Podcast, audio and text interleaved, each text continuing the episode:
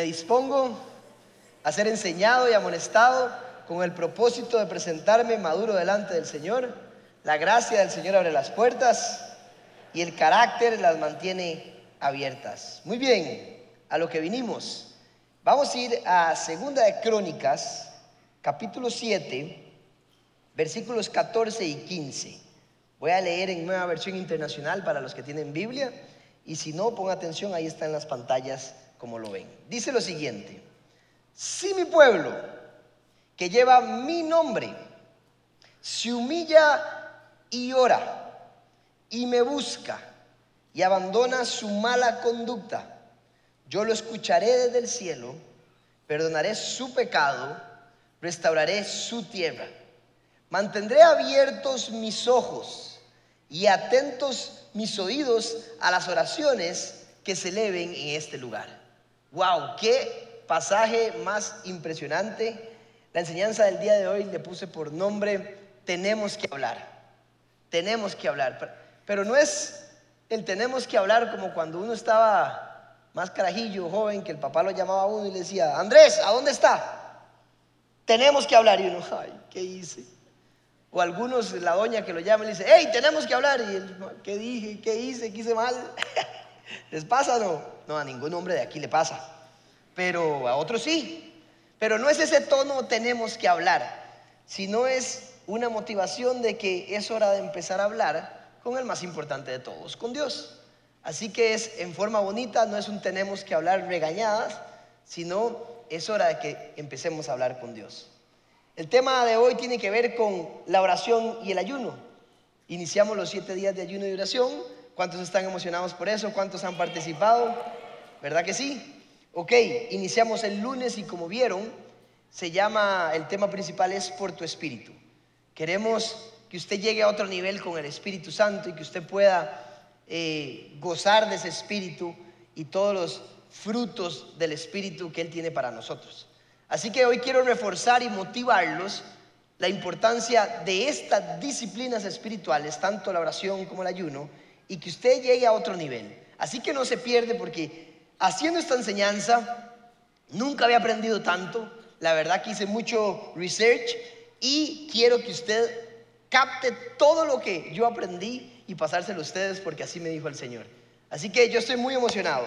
Entonces vamos a iniciar recordando una cosa y es que todas las religiones del mundo oran. Todas. Todas. Tanto los hindúes, los musulmanes, los budistas, los cristianos católicos, los cristianos evangélicos, los testigos de Jehová, todas las religiones el ser humano intenta orar. ¿Por qué será? Porque es que todas queremos orar. Porque aquí nos da una pista, por ejemplo, Eclesiastés 3:11 dice, sin embargo, Dios lo hizo todo hermoso para el momento apropiado. Él sembró la eternidad en el corazón humano pero aún así el ser humano no puede comprender todo el alcance de lo que Dios ha hecho desde el principio hasta el fin. ¿Por qué es que todos oramos? Porque Dios formó al ser humano, por eso nos llamamos ser humano, viene la palabra del, latín humanus.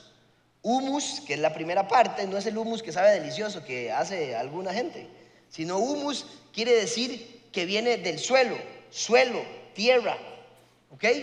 Y anus quiere decir que proviene del suelo. El ser humano proviene. Dios formó al ser humano del polvo de la tierra, como dice la palabra de Dios, pero además le agregó otro componente, que fue que sopló aliento de vida. ¿Qué es eso? El espíritu. Todos los seres humanos, además de la botella, que es el cuerpo físico, tenemos un Espíritu Santo, es eh, un espíritu, perdón, que en el momento que usted recibe y acepta a Jesucristo, recibimos al Espíritu Santo y dice la palabra que se hace uno solo con nuestro espíritu. Pero aunque usted no haya recibido el Espíritu Santo, usted tiene un espíritu. Y entonces, ¿por qué las religiones oran? Por el deseo inherente que tiene el ser humano de lo que tiene adentro de conectar con lo sobrenatural, de conectar con Dios. Todos, hasta los ateos, hasta los que dicen que no creen, en algún momento todo el mundo se pregunta, ¿para qué estoy aquí? ¿Cuál es mi propósito, sí o no? ¿De qué se trata esto? Por eso le tenemos tanta miedo a la muerte, porque no sabemos para dónde vamos, algunos, ¿verdad? No sé qué es lo que está pasando y usted le pregunta a los otros seres humanos y como que tampoco tienen resuelto tanto este tema. Pero todos, muy en el fondo, nuestro espíritu anhela conectarse con su fuente de poder, con su fuente de energía. Por eso todos oramos. Porque la oración es la forma de conectar con esa otra dimensión, con Dios.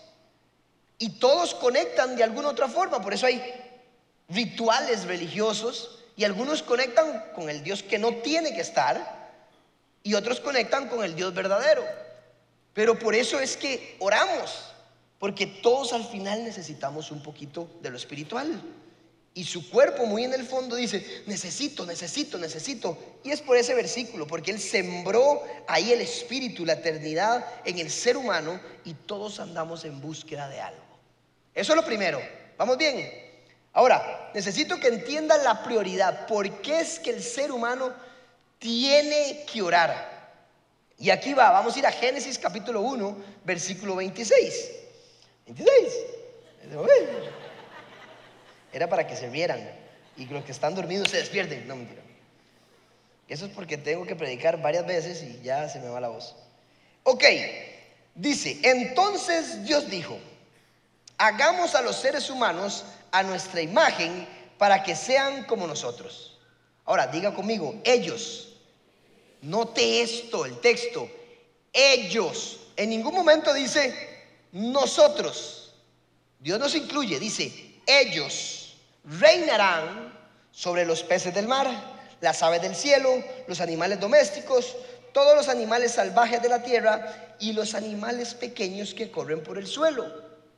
Le tengo una noticia hoy para que entienda. Dios no reina sobre la tierra directamente, por si no lo sabía. Él dictó que el ser humano reinará, administrará, otra versión dice señoreará, dominará, otra versión también dice a usted y a mí se nos entregó la autoridad legal para reinar la tierra. Y en ningún momento Dios dijo, reinaremos juntos. En ningún momento dijo, señorearemos juntos. No, el ser humano va a señorear. Le toca administrar. Ahora, recuerde esto. Cuando Dios dice algo, es imposible que se revierta su palabra. Cuando Él habla, tiene que ser así. Él ni siquiera le pasa por encima a lo que Él algún día dijo.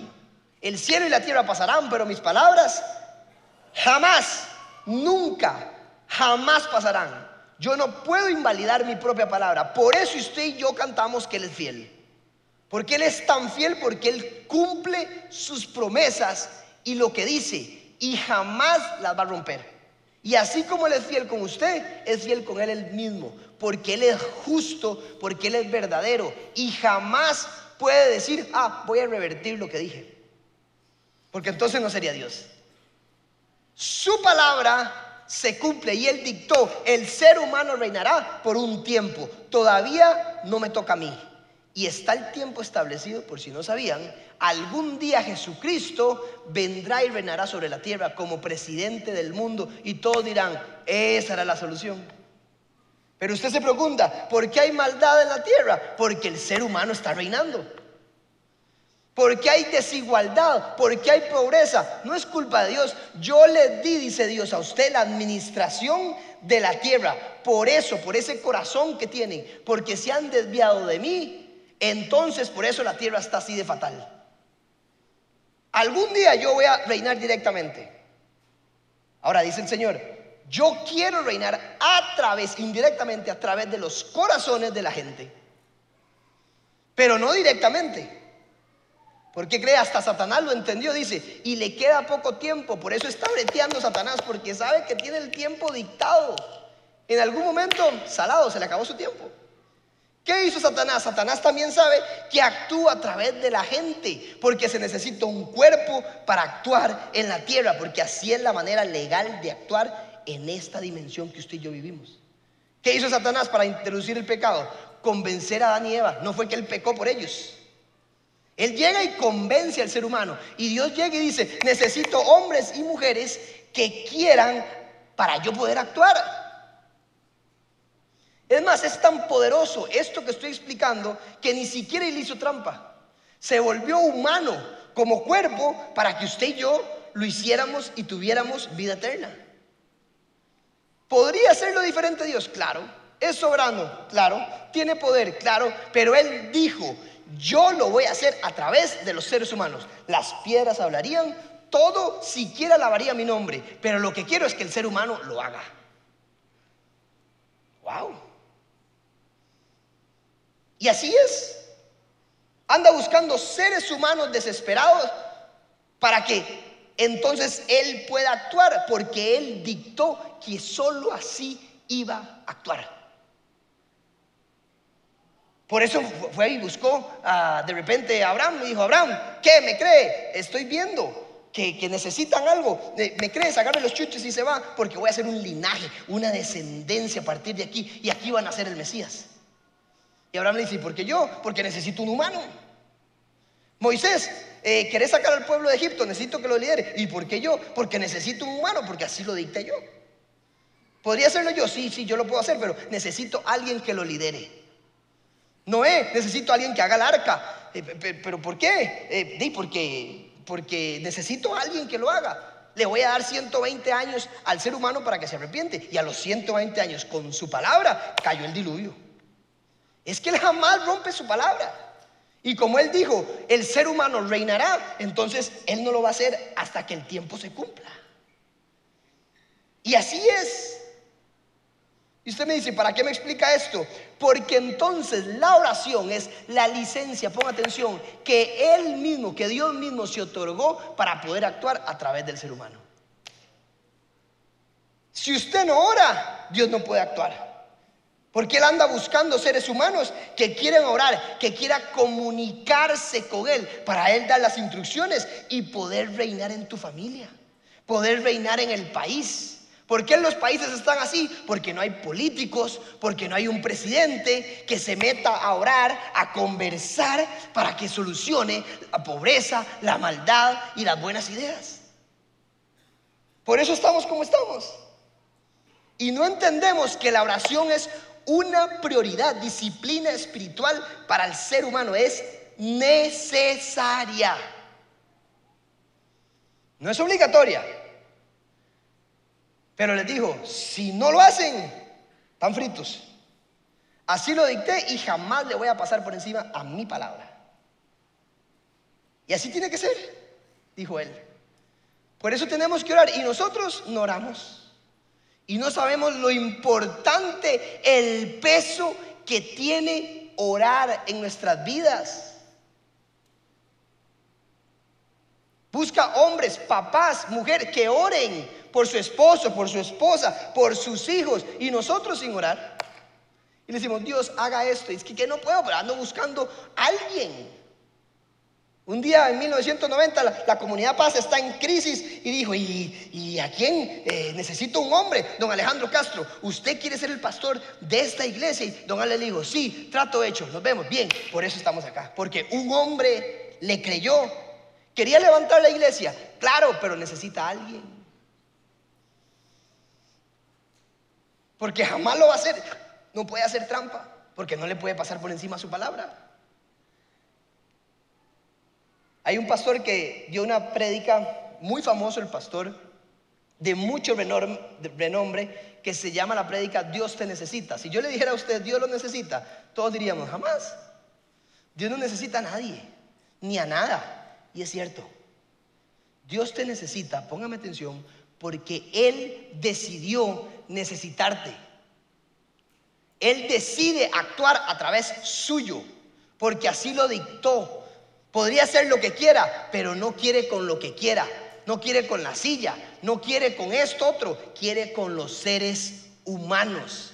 Así que si usted quiere ver milagros y si usted quiere ver un cambio en su vida, en su familia, le toca a usted decir, aquí encuentre un hombre.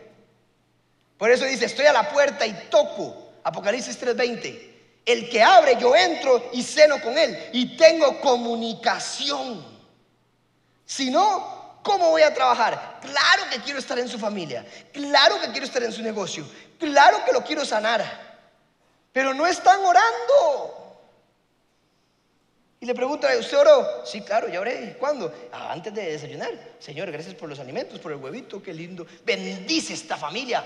Amén. ¿Está mal? No está mal.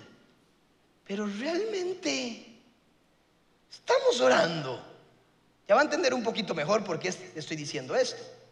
Pero lo primero que quiero que entienda es que por eso es que el ser humano, vuelvo a repetir la frase, es la licencia que Dios mismo se otorga para poder actuar en usted, en su familia y en el mundo. Así que tenemos que orar. Jesús llegó y dijo, oren sin. A ver cómo se sabe en el versículo. Interesante. Oren sin cesar, les dice Jesús. Pablo dijo, presente todo en ruego y oración. Nunca paren de orar. Cuando oren, dijo Jesús, no dijo, eh, vea, es que tienen que orar. No, no, no. Ya él entendía que el ser humano tiene que orar. Todos tienen que orar. Esa es la forma de comunicarse conmigo. La oración es una comunicación, hay un emisor un receptor. Usted habla, él escucha. Él habla, yo escucho. Así de simple. Dice, mi casa será llamada casa. Ah, no, se sabe en la Biblia. Será llamada casa de oración, no dice casa de música, casa de comunidad, casa de deporte, dice casa de oración, casa de comunicación con Dios. Y aunque la, la alabanza, la oración, la comunión es parte del cristianismo, dice será llamada casa de oración, de comunicación entre los hombres y yo. Pablo lo entendió perfectamente. En Gálatas 5:20 dijo, ustedes somos embajadores de Cristo. ¡Wow! Pablo lo entendió también que dijo, hey, entiendan, Dios no va a bajar. Puso una embajada. ¿Y cuál es esa embajada? Usted mismo, que camina, que corre. Y cuando hay una embajada, las leyes del cielo se hacen presentes y no las de la tierra. Si usted entra a un hospital, usted trae sanidad porque llegó la embajada de Cristo. Si usted entra a una familia, a una casa, hay amor, hay, hay misericordia, hay perdón. Y en lugar de que haya envidia, porque entró un embajador de Cristo. Y yo digo, solo voy a trabajar por embajadas. Porque así lo dicté. Y Pablo dijo, por eso es que nos llamó embajadores. Porque usted es el poder. Usted es el milagro que actúa Jesús a través suyo para actuar en los demás. Usted sabe lo que es una embajada, ¿verdad? Las leyes del país no aplican sobre esa embajada. Aplican las leyes de la embajada. La mujer samaritana le dijo a Jesús, es que Jesús, sus antepasados, ustedes dicen que hay que orar allá en ese templo, pero los míos dicen que es acá. Y le dice, no, no, no, no, no, no, no, no, ya no, ya no, ya no. Ahora ando buscando espíritus en adoradores y en verdad. Usted es el templo, le dice. Usted es el tabernáculo viviente que camina y que respira. Usted es el nuevo templo. No importa si es allá, acá, en esta iglesia, en la otra. Es el ser humano. Ya no es un templo, es usted que camine y respira y necesito que adore, que se comunique para que usted encuentre los principios, los decretos, la maravilla, el poder, el milagro que tengo para la humanidad. Por eso es que hay que orar. Clarísimo, ¿verdad? Sigo. ¿Verdad que sí? Satuanis. Por eso hay que orar. Si usted ya no se convenció, no sé qué más decirle. Hay que orar, seres humanos. Iglesia, comunidad paz, allí en casa. Hay que hacer altares. Lugares, espacios donde usted pueda concentrarse. No, Señor, bendíceme. Ore. Ahora sí, vamos a trabajar con el texto. Una vez que usted entendió la prioridad de orar, trabajemos con el texto. No se pierda esto, que esto es revelación pura, maravilla pura. Dice lo siguiente, segunda de Crónicas, que fue lo que leímos al principio, iniciamos el texto que vamos a estudiar. Si mi pueblo, inicia así, si mi pueblo, entiendan el contexto de lo que está sucediendo, Salomón hizo un templo espectacular para Dios, en aquel momento no eran todos templos, sino había un templo donde la presencia de Dios se hacía presente. Ahora le dice, sí, sí es una condición. Solo sí, no puedo hacerlo, solo sí. Y recuerden que cuando Él habla, tiene que cumplirlo. No puede actuar si su pueblo no lo hace. Solo si usted, ¿quién es el pueblo? Los que recibimos el Espíritu Santo, los que creemos en Jesús. Ese es el pueblo. Si mi pueblo que lleva mi nombre, otra versión dice, que invoca mi nombre, si ellos hacen esto, yo puedo hacer lo que sigue. Solo si mi pueblo. No todos los que oran a cualquier cosa, a la luna, al sol, a aquel imagen. No, no, no, no. Mi pueblo, su Dios, póngame atención, tiene nombre y se llama Jesucristo. Y es necesario hablar, invocar su nombre. Jesús es el único, el camino, la verdad y la vida. Nadie viene al Padre si no es por mí. Si usted se quiere comunicar con Jesús, es solo a través de Él. Solo. Entonces, sí, sí mi pueblo, que invoca mi nombre, viene primera palabra, primer verbo, se humilla. Ahora, investigué mucho este pasaje y la palabra humillar ni siquiera le hace honor a lo que significa en el hebreo este texto. Tiene que ver con rasgar vestiduras o como con golpearse en el pecho sobre algo. Y les voy a explicar. Tiene que ver con buscar el sentimiento de Dios en nuestra vida como lo que quiere Dios, como relacionarse de una manera con el corazón de Dios tan profundo que ni siquiera encontraron un verbo en español y en inglés para poder traducirlo. Humillar funciona. Pero algunos expertos teólogos en doctorado en teología hablan de que un verbo que también calza es ayuno. Si mi pueblo ayuna. ¿Y por qué ayuno?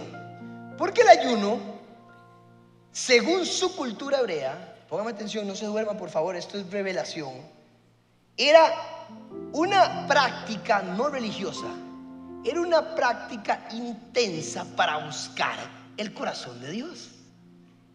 Eso era el ayuno.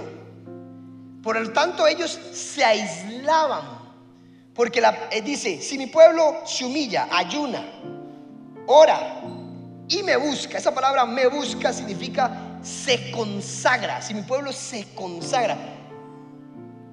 Es tanto lo que Dios está pidiendo, es decir, concéntrense en buscarme a mí, no en otra cosa, que la cultura hebrea se separa de absolutamente todo.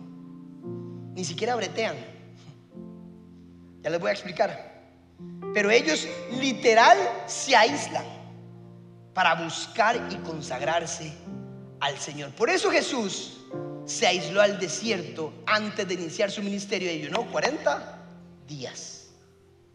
No porque fue un capricho, era porque era costumbre. Todavía ellos cuando ayunan se van de la choza porque todo lo que los saque del mood no sirve.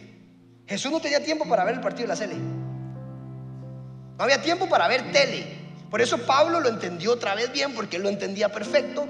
Pero Pablo dijo lo siguiente, hombres y mujeres casados, ni siquiera tengan intimidad sexual cuando ayunen. Sepárense en un rato mientras ayunan. ¿Por qué? No es que esté mal, es que son tiempos para otra cosa. Como un atleta que cuando va a ir a las Olimpiadas no se come la pizza, la hamburguesa un mes antes y se duerme a las 8 de la noche y todo lo que haga que ese atleta aumente un segundo en su deporte va a hacer perder su medalla de oro. Está consagrado al evento, al momento. Todo gira alrededor de eso. Jesús dice, Dios dice conságrense. El ayuno es para consagrarse, para meterse en un mood, no para hacer ejercicio esa semana, no para ver, ni siquiera ver tele, dice. Si, si la tele lo saca, si su serie lo saca, una fiesta lo saca, no es un tiempo para eso. Por eso Jesús dijo, si tienen una boda, ni ayune, porque están en celebración, no es el mood. Jesús se ayunó 40 días para poder estar metido en la vara, como dicen los jóvenes. Para poder venir a lo más importante tarea que alguien le ha dejado a, un hombre. Él necesitaba estar lleno del Espíritu. Moisés ayunó 40 días cuando? Cuando Dios le iba a dictar la ley. Esta es la tarea más importante, dijo Moisés. No puedo ver ni siquiera una mujer, nadie me puede estorbar, no hay tele aquí, subo al monte y ayuno 40 días porque no me puedo equivocar. Nadie me puede quitar, desconcentrar de lo que Dios me va a decir. Porque imagínese escribir una palabra mal. Y él dijo, me voy a consagrar, me voy a meter en la vara. Quiero buscar el rostro de Dios para que este pueblo tenga ley. Porque todas las religiones y todos los pueblos tenían ley. Y era ridículo tener un Dios que no hubiera dictado su ley, sus preceptos, sus dichos, sus principios. El pueblo de Israel necesitaba y él fue llamado para escribirla. Y dijo, voy a ayunar, voy a consagrarme porque esto es serio. Por eso ayunó 40 días Moisés. Por eso entonces Moisés aprendió y decía, hey, voy a orar. Salgo, pueblo, dice Dios que esto. Y le hacía una pregunta y decía, espérese un toque. Iba otra vez al tabernáculo, hablaba y salía, pueblo, Dios dijo que esto es oración, comunicación. Dios le enseñó a orar a Moisés y a cada uno. David oraba, ¿vamos a la batalla? ¿Sí o no? Sí, ok. Dice Dios que sí, vamos. Josué hizo lo mismo, todos hacían lo mismo, entendieron que la comunicación, que la oración era fundamental para poder actuar. ¿Cuándo ayunaba el pueblo de Israel? En tiempos de crisis. Dios les decía, ayunen porque están fatal. ¿Por qué? Porque el ayuno consagra a la gente. Es más, ni siquiera breteaban. Claro, usted no le puede llegar a decir al jefe, mira, estoy en tiempos de ayuno, no voy a ir a la oficina. Por eso agarramos los tiempos de comida para orar, para consagrarse, para dedicarse a Él. No son tiempos para otra cosa. Sepárense de lo mundano.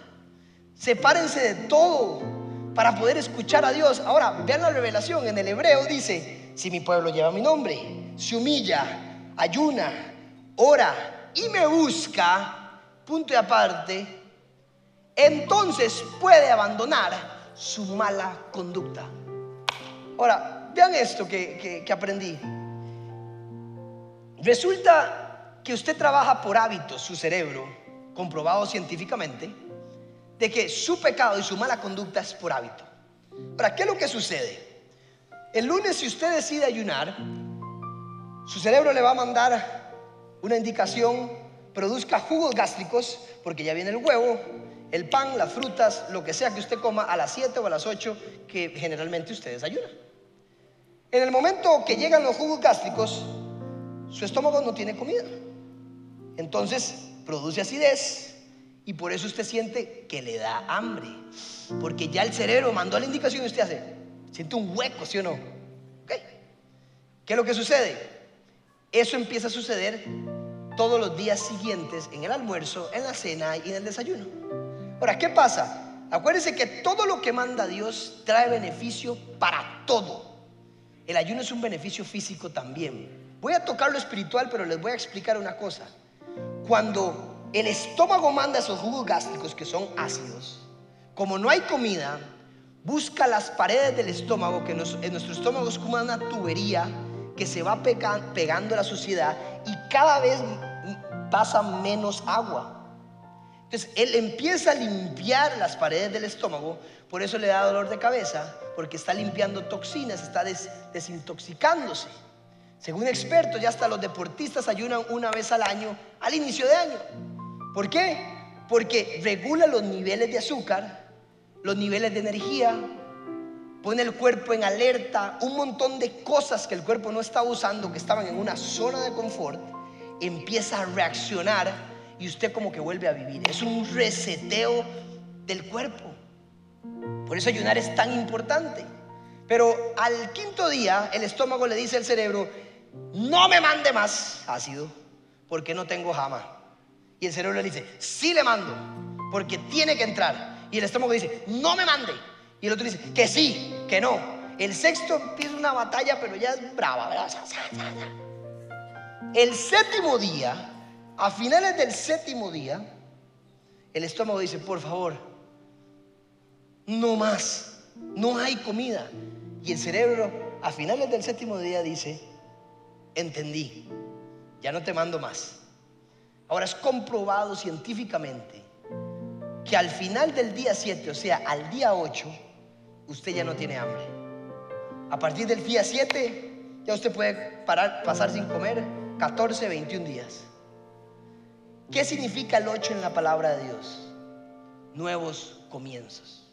Lo que dicen los expertos es que a partir del día 8, el hábito cerebral deja de mandar los jugos gástricos. Se rompe un hábito. Ahora, ¿por qué le estoy explicando esto? Porque también algunos expertos dicen que a los 21 días se rompen los hábitos del ser humano pero eso es un promedio. Descubrieron que algunos, depende de la persona y depende de qué tan metido usted esté en el hábito, duran entre 40, 60 días, algunos 20, 18, pero a partir del séptimo día, a finalizar, su cuerpo hace un reseteo. Usted empieza a romper hábitos a partir del día 8. Hay un nuevo comienzo en su vida. Ahora entienda el versículo. Dios por eso lo hizo en esa secuencia. Él nunca dijo, abandonen su mala conducta. Dijo primero, yo sé que les va a costar. Yo sé que ustedes funcionan por hábitos. Si se humillan, si ayunan, si oran, si se consagran, entonces ya pueden abandonar su mala conducta. Hay pecados, iglesia, comunidad paz, esto es revelación, que usted no puede dejar si no se consagra al Señor. Hay pecados, hay conductas, hay hábitos que usted no va a dejar si realmente no hace el esfuerzo de un atleta que va a las Olimpiadas. ¿Qué pretendió? Dejar un pecado, un hábito que ha hecho toda su vida con venir un domingo a la iglesia y decir, Señor, sáname. No, hay que pulsearla. Realmente usted se consagra, quiere abandonar, conságrese al Señor para que Él lo sane. Quiere realmente su sanidad. Apártese, dedíquese a Él, ore, pero realmente lo quiere. Porque si no, nos seguimos en el mismo nivel. Recuerde, la vida del cristiano es como la luz de la aurora que va en aumento. Él tiene otro nivel para usted espiritual. ¿Por qué se ha quedado ahí? Entienda, yo lo estoy motivando a que ore, a que ayune. Yo sé que no va a poder ayunar los siete días. Es un proceso, yo sé, es difícil. Pero aunque sea inténtelo, consagres espiritualmente. Tal vez no tenga el beneficio físico de los siete días.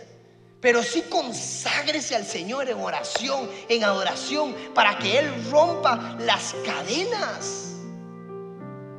Hay una historia muy interesante porque en la Biblia dice que Jesús oraba todo el tiempo. Se levantaba de madrugada, antes de que saliera el sol, dice. Ya cuando los discípulos se levantaban, ya él venía con dos horas de oración, venía pero cargado. Cuando estaba estresado, se iba a la multitud y Jesús subía al monte a orar y no se llevaba a nadie. Y un día se va Jesús a orar y los discípulos se despiertan y notan que, que Jesús no está y se van al pueblo. Y llega un señor con su hijo endemoniado y le dice, ¿me pueden ayudar a sacar el demonio? Vea, convulsiona, vomita, los ojos se le vuelven para arriba, está loco el muchacho, ¿me ayudan? Y claro, somos los discípulos de Jesús. Y empiezan, pa, pa, pa, y el muchacho, nada, nada. Y le daban, y le daban, nada. Y de repente llega Jesús. Y llega el Señor y le dice, sus discípulos no sirven para nada. Así lo dice la Biblia, casi que sirvió. no ve, está dejando mal, lo están dejando mal a usted. Porque oran y oran y nada, vea. Es más, ya mi pobre muchacho se va a morir, convulsiona, más bien lo están haciendo daño. Dice Jesús, tranquilo, tranquilo, tranquilo.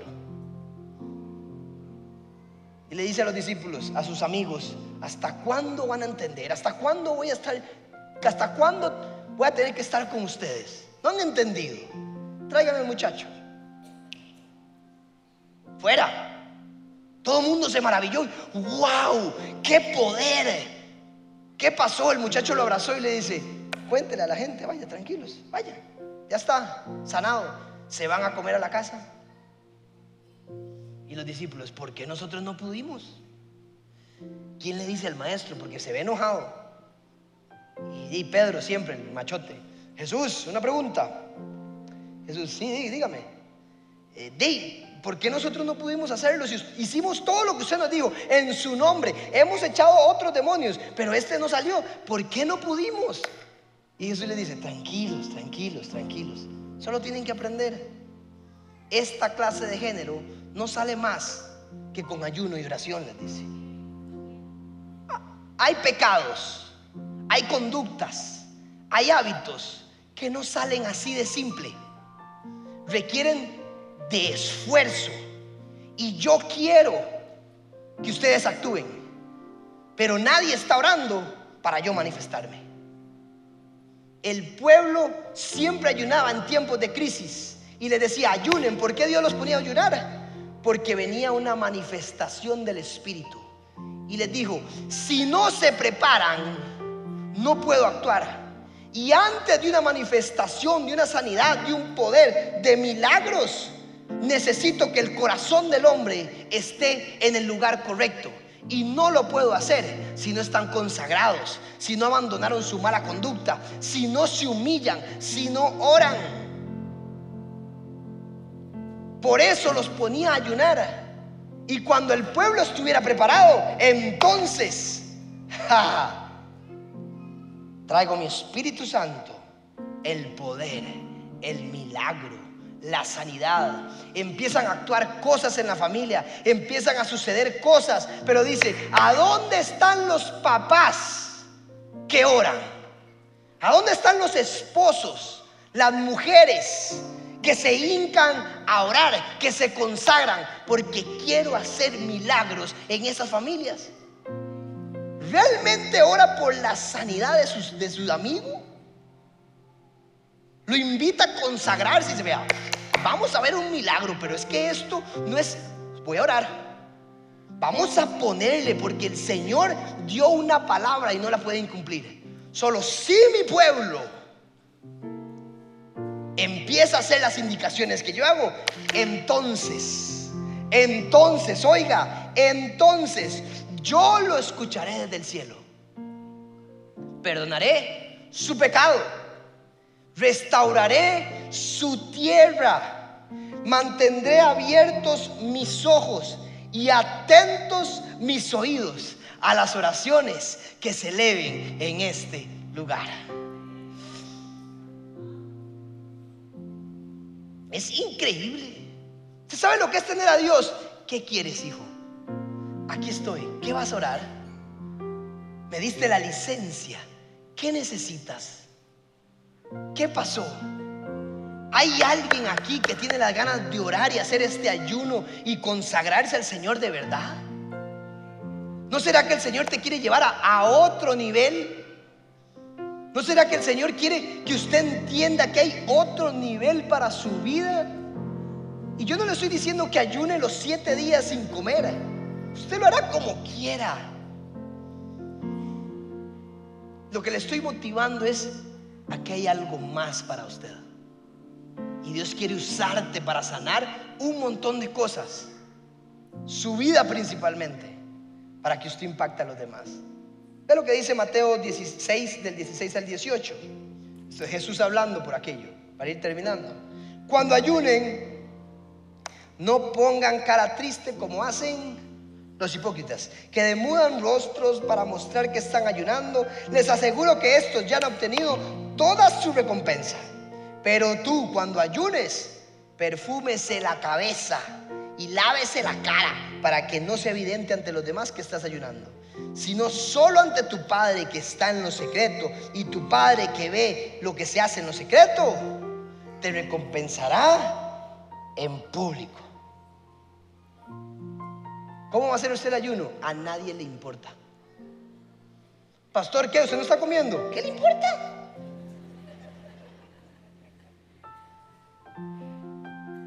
Por favor, que nadie sepa cómo lo está haciendo, porque ya obtuvo su recompensa.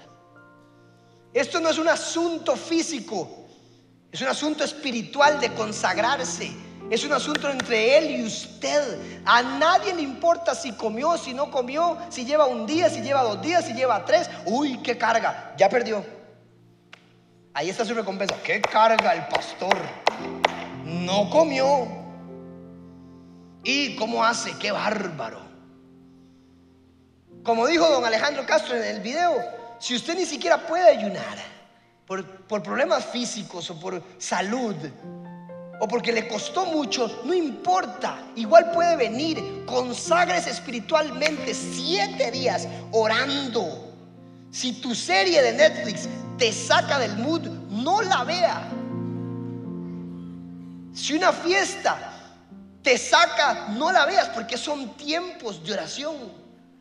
Si estás pensando en tu físico, de que tenés que ir al gimnasio, no son tiempos para ir al gimnasio, son tiempos de consagración a Dios. Son solo siete días y Dios dice, de verdad nadie, nadie quiere consagrarse a mí.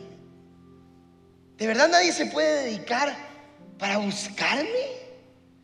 Yo estoy a la puerta. Estoy buscando embajadores de Cristo. Estoy buscando embajadores míos para poder que fluya mi presencia. Le conté lo de la tubería. Imagínese espiritualmente su tubería.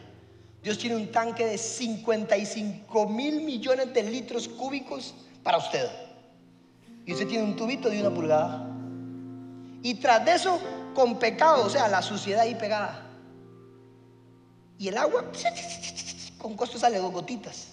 Cuando usted ayuna, se consagra, cuando usted ora, la tubería empieza a ampliarse. Y el fluir del Espíritu Santo empieza en su vida.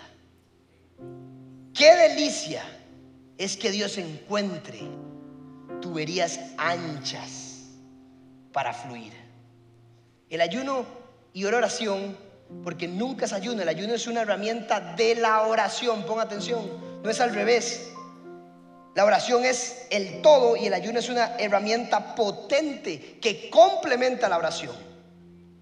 El ayuno te aumenta, te hace sentir el corazón de Dios, te da capacidad y aunque no la podemos medir, Él busca corazones que hagan eso. Tranquiliza el corazón. Usted se siente lo más concentrado del mundo. No sé si le ha pasado. Usted de verdad es efectivo. Ya no tiene la panza llena después de comerse las cuatro hamburguesas. De repente usted llega a bretear a las dos de la tarde y usted está. No me puedo despertar. Ay, qué sueño. Usted realmente está concentrado. Van a ver lo efectivos que son. Están despiertos. Se siente que los ojos se le quieren salir. Usted está en el lugar. Siento que estoy con mi esposa, con la gente, concentrado en lo que hay que hacer. El ayuno te hace pero Ahora, si usted ayuna y no tiene oración, lo único que obtuvo es el beneficio físico. Porque lo más importante de todo es la oración. Y si usted lo combina con el ayuno, pues usted se va a hacer súper poderoso. Pero que nadie sepa cómo lo hizo. En comunidad paz, nadie lo va a juzgar. No importa cómo lo hacen.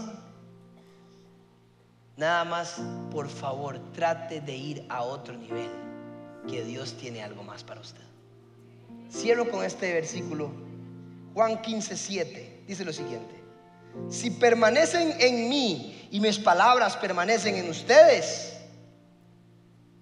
este sí nos gusta, pidan todo lo que quieran y se les concederá. ¿Por qué les leo esto? ¿Se puede pedir en un ayuno y oración? Claro. Pero hay una condición, sí, permanecen en mí. Esa es la vid, yo soy la vid, ustedes las ramas, dice el Señor. Si se humillan, si ayunan, si oran, abandonan la mala conducta, si se consagran, permanecen en mí, entonces pueblo, pidan todo lo que quiera y si les dará, porque estarán tan conectados, tan cerca mío, sentirán tanto mi corazón que hasta van a pedir correctamente. Y cuando piden según mi voluntad, es imposible que yo diga que no. Y todo lo que pidan, se les concederá, dice. Es para ustedes, porque si usted pide de acuerdo a la voluntad de Dios, porque ya se consagró, mi voluntad es buena, agradable y perfecta para cada uno de ustedes. ¿Qué presencia del Espíritu hay hoy? Casi que me voy. Dios tiene algo para ustedes. Por eso le leí este versículo de último, porque todo el mundo lo que quiere en el ayuno es pedir.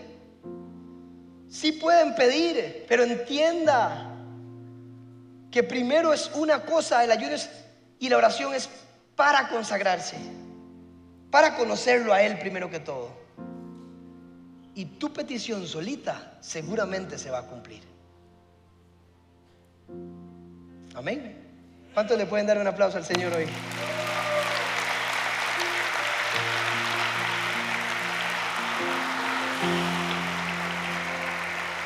Cierre sus ojos ahí donde está, por favor.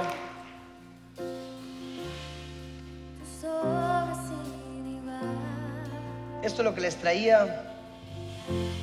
Espero que el Señor lo haya motivado. Y quiero que ahí en sus ojos cerrados dígale, Señor, hago un compromiso. Tal vez no estoy orando lo suficiente. Tal vez estoy dormido espiritualmente. Es tiempo de ampliar mi tubería espiritual. Ve lo que dice esta canción, por lo que has hecho, por lo que harás. Sí, Señor, harás algo grande. Hay cosas más grandes. Propóngase ir a otro nivel. Aproveche este tiempo en comunidad, en su casa, para llevar a otro nivel su vida.